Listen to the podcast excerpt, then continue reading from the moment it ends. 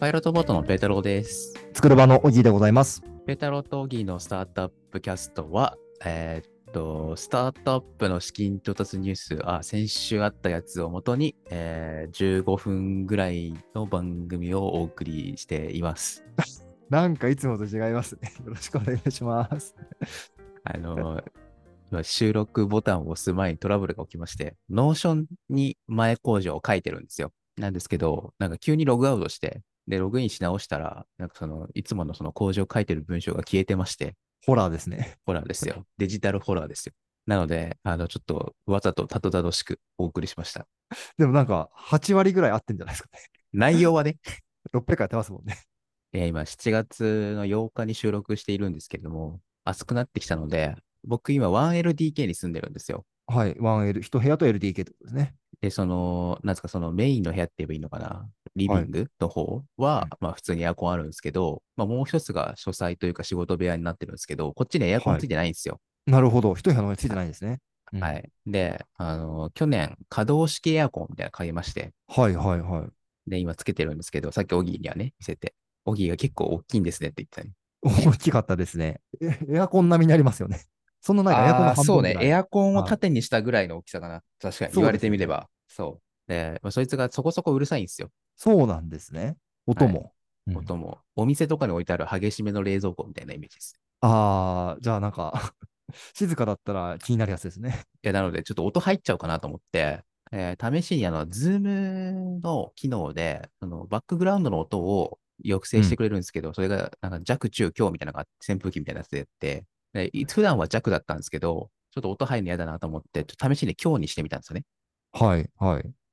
で、昔、強で収録してみたら、ちょっと音が飛んじゃう事象が発生してたんですよ。ありましたたね。とうん例えば、あいうえおって言ったら、最初のあが消えて、いうえおになっちゃうみたいなのがあったんで、あのーしばらく使ってなかったんですけど、まあ、そろそろ治ってるというか、良くなってるというか、を期待してっていうのもあって使ってみたいと思います。ちょっといろいろじゃあ実験的な感じですね、今日は。そうですね。まはたいなんかちょっと飛んでたらごめんなさい。まあ、あとね、その僕のエアコンの話もあるんですけど、あの、なんかここ最近収録編集してたらさ、なんかあの収録してるときあんま気にならなかったんだけど、多分オギーの声に集中してるからはいはい。あのー後から聞いてみるとね、オギーんちがあれだよね、救急車通りなんだよね。そうなんですよ。だから救急車の音が結構入ってて、いや、マジ、こ いつどこに住んでんだよって、どこから放送してんだ よって。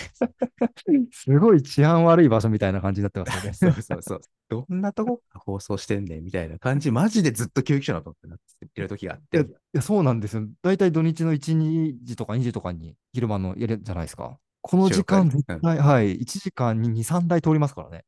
あの、全然通るんで。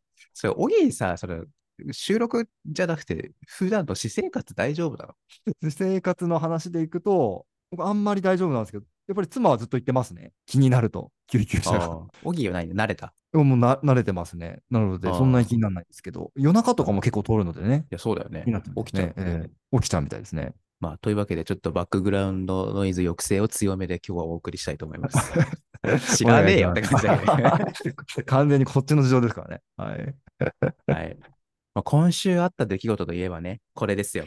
や、これですね。スレッズ。スレッズ。あまあ、一応スレッズって言いましたけど、あの、なんか、カタカナにするとスレッドになりそうな気がするんですけど、まあ、ちょっとまだ固まってないと思うので、とりあえずスレッズって呼ばせてもらいますけど、スレッズですね。スレッズ。スレッズメタ社、まあ、旧 Facebook ですね。Facebook 社が出した、まあ、Twitter-like なうん。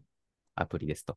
僕はまあ初日から結構いじってるんですけど、これさっきダウンロードして、今見てます。ペドさん結構やってますよね、もうすでに。まあちょっと実験的に使わないとわからんみたいなところもあって使ってみてますね。まあとはいえあれなんですよ、まあ Twitter ライクのやつなんで、なんかね、ちょっと UX とかいうか思想とかは若干 Twitter と違う気がしますけど、まあ使い方としては Twitter と同じで、まあ僕は基本追廃なので Twitter 使うみたいな感じで、ちょっと Twitter を抑えめにして、こっちのスレッズを使ってるっていう感じですね。どうですか使ってみて。使ってみてね、いやなんなんだろう、別に変な意味じゃなくて、まあ、ツイッターと同じだよねっていう、ああ。は基本的にはね。いはいはい。まあ、ただ、あのーまだそんな、さっきオギが言ったみたいに、まあ、言うてまだ3日だしね、ええ出してから。ので、あんまりその稼働がしてないっすよ、みんな。うんうんうん。ので、例えばオギのことフォローしてもオギがつぶやいてないから、あ、つぶやくじゃないんだよな。えっと、ポストポストしてないから、まあ、あんまり知らない人ばっかりいっぱい出てくるみたいなるほど、なるほど。な、みたいな感じですね。そっか。これからって感じですね。あとね、やっぱインスタとこれ連携してるんだよね。はい、はい。ので、やっぱりなんかインスタ前提みたいな感じが、なんとなくあって、テキストだけでも投稿できるんだけど、ので、なんかやっぱり写真があった方が、なんか、なんていうかね、収まりがいいというか、なんか綺麗に写真とかを写すような感じになってるようなイメージありますね。なんか写真多めですよね。このスレッドっていうんですかスレッドのスレッスド、レッド、スレそうスレッズのスレッド。スレッズのスレッド。うんやっぱ写真多めですよね。まあなのでね、あの、まあ基本ツイ、なんかすげえざっくり言うとツイッターはちょっとなんかヒリアというか、あの、なんでしょうね。玉石混合してる感じあるんですけど、インスタはなんか陽キャの集まりみたいな感じがあるんで、陽キャのためのツイッターみたいな感じありますね。 怖いっすね、もうそれは。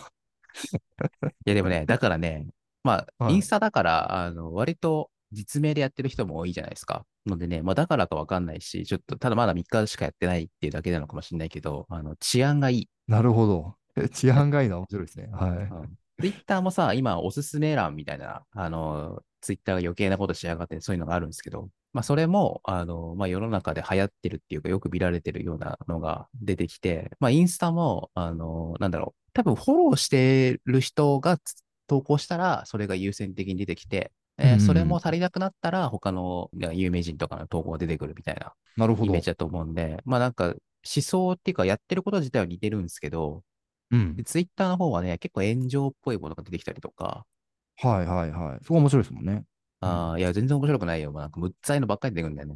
もう興味もないしさ、なんか変な炎上案件とか、ああ、なるほどね。スシローペロペロみたいな。それ本当見たくないですもんね。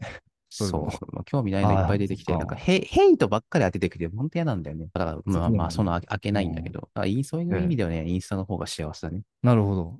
嫌な情報幸が、せね。、うん幸せなんだけど、でも別に、なんかね、可愛い女の子の投稿見たからって何にもなんないから。そうですよなんね。かそう、そこ、ここで、こう平和、この平和な状態を保って、なんかビジネスとかに役立つ情報が出てくると、個人的には嬉しいですけど、ああ、どの道に進化するのかが、じゃあ、こっからちょっと楽しみですね。そうだね、うんツイッターは情報収集ツールとして使っているので、これがスレッズでうまくいくと、僕はすごい嬉しいですね。ちょっとノイズが少ない。で、仕事の情報が得れる。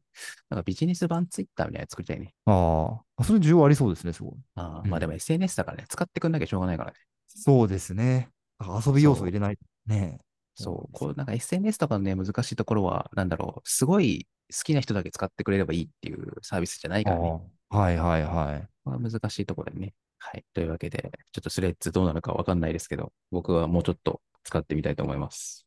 うん。そうですね。ちょっと僕もさっきダウンロードしたので、やってみようと思います。は。い。はい。では本題の方行きましょうかね。はい、お願いします。今日ちょっと多めなので、サクサクっていきたいと思います。はい。1件目。営業向けキーボードアプリのチームボード資金調達をしております。いや、営業向けキーボードってこれ何のこと言ってんねんと思ったんですけど、プレスリリースの YouTube 見ると、まあ営業の人が分かりやすいと思うんですけど、まあスマホからメッセージとか送るじゃないですか。その時に例えばなんか初めまして、えっ、と、パイロットボードがのぞみです。えっ、と、僕たちこういうサービスやっててうんぬんかんぬんっていうなんかテンプレみたいなのがありますよね。うんうんうん、ありますね。でねテンプレを今まで、まあ、なんノーションならノーションからコピペして、貼っつけるみたいなうんことやってたと思うんですけど、じゃなくて、はいもうキーボードに単語登録みたいな感じで、それを登録しちゃうんですよね。なるほど。で、そのキーボードは、まあ、チームで共有できると。なんか僕が登録したら、オギーもそれ使えるみたいなことが起きるんでしょうね。で、今はそれいけるのか分かんないですけど、まあ、おそらくこの後画像とか動画とか、もしかしたらチャットボットの対応とかするのか分かんないですけど、あとはなんだろうね、なんか、リマインド設定とか、カレンダーと同同期するとか分かんないけど、ああ、いいっすね。っていう、なんかこのキーボードを起点にするっていうアイディアがなかったので面白いなと思いました。確かに。生産性上がりそうですね。そっか、キーボードアプリっていうの初めて聞きましたけど、面白いですね。でもキーボードアプリっていうのは別に珍しくないんですよ。あ、そうなんですね。そう、うん使ってる人はまあ割と使ってるというか、昔、昔で今もあるのかな、あの、しめじっていうのがありましたけど、はいはいはい。なんか若者人気のキーボードみたいな。まあ、それの、それのっていうとちょっと語弊があるけど、まあビジネス版みたいな感じですね。はい、次行きましょう。えー順天堂大学発ベンチャー、イノジュ、あ、ごめんなさい、イノジン2.2億円の資金調達をしております。これはね、待望じゃないですか。これ待望ですね。花粉症研究のためのアプリ、アレルサーチ。こう、花粉症ですね。花粉症ですね。まあ、研究って書いてあるんですけど、まあ、画像を撮影すると目の、目の撮影をしたら、目の赤さ具合から花粉症レベルを数値化するとか、すごいっすね、これ。うんまあ、花粉症と関連する QOL とか、労働生産性とかをチェックしてくれると。めちゃめちゃいいですね。数値化されるってことですね。見える化されるそというか。まあ、それで眼科行きなさいとか、そういうのチェックしてくれるのかな。嬉しいです。どんぐらいひどいかとかわかんないですもんね。実際うん、花粉症。 1年、2ね年の話じゃないですけど、もしかしたら今後、あれじゃないですか、ちょっとちょっと法律の話とか置いといて、なんかこいつ花粉症だと、なんかこのくらいひどいと、症状はこんな感じだと、じゃあこの目薬処方するから、なんか EC で配達して明日届くわ、みたいなことができるかもしれないですね。もうやってほしいですね。であと、ドライアイのチェックとかもやってるらしいですね。うん、だから眼科、眼科メディカルみたいな感じかね。僕もね、ちょっと今目が結構来てるんですよね。目の奥が痛いみたいなのあるんで。ああ、ね僕もちょっと霞むんですよね、夕方になると。もう、いや、もう話を聞きたいですね。話聞きたいです ね。助けてみたいなどう。にかしたですね助けてほしいですね。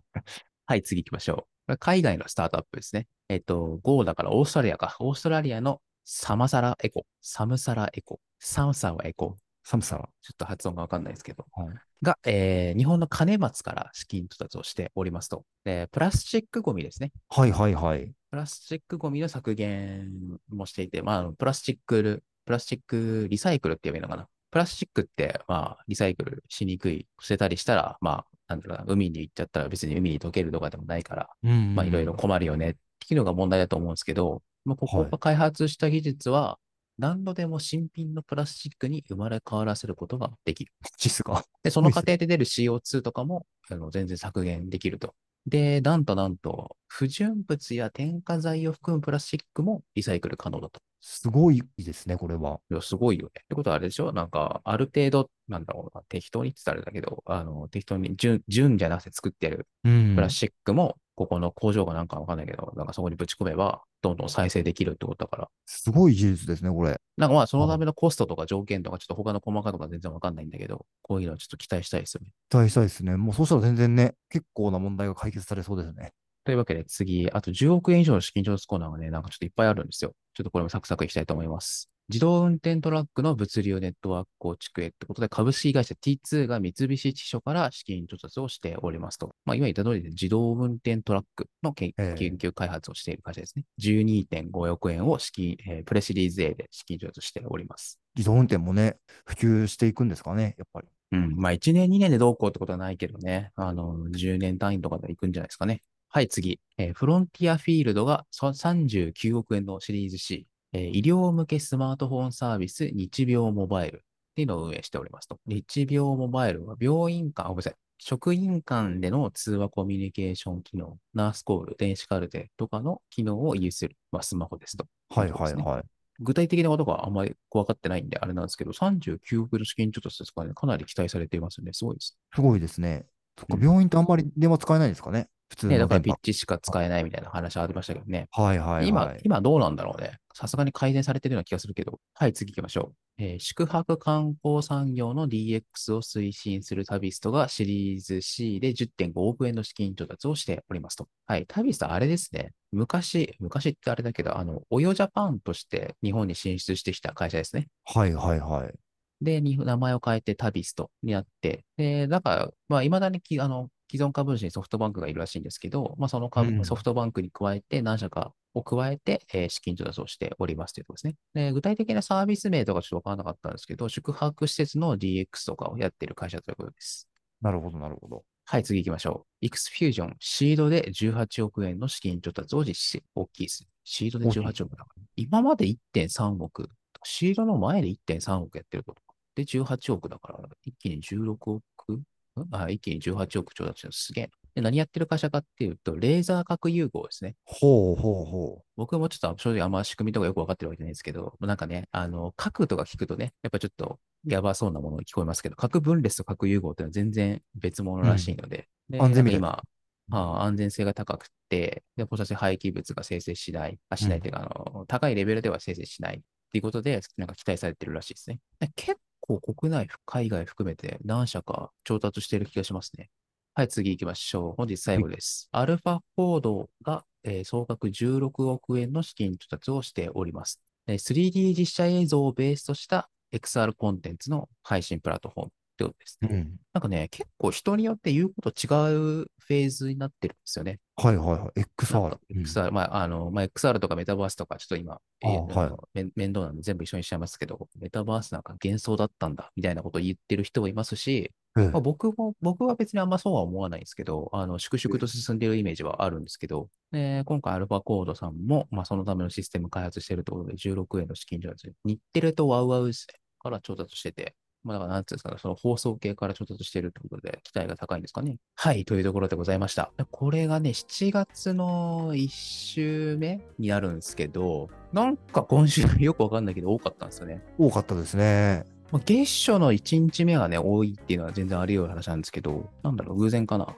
もうまた来週がどうなるかっていうところですかね。まあ、というわけでね、あの、毎週行ってて大変恐縮なんですけど、マジで暑いね。ちょっと皆さん気をつけて。いや、本当に走れないですね、もう日中は。暑かったら、あのーポータブルの冷蔵庫じゃないや、ポータブルのエアコン買うといいですよ。おすすめですね。 はい、あの、装着するの大変だけど。はい。というわけで、じゃあ皆さん、ごきげんよう。はい、ごきげんようで終わるのが初めてですね。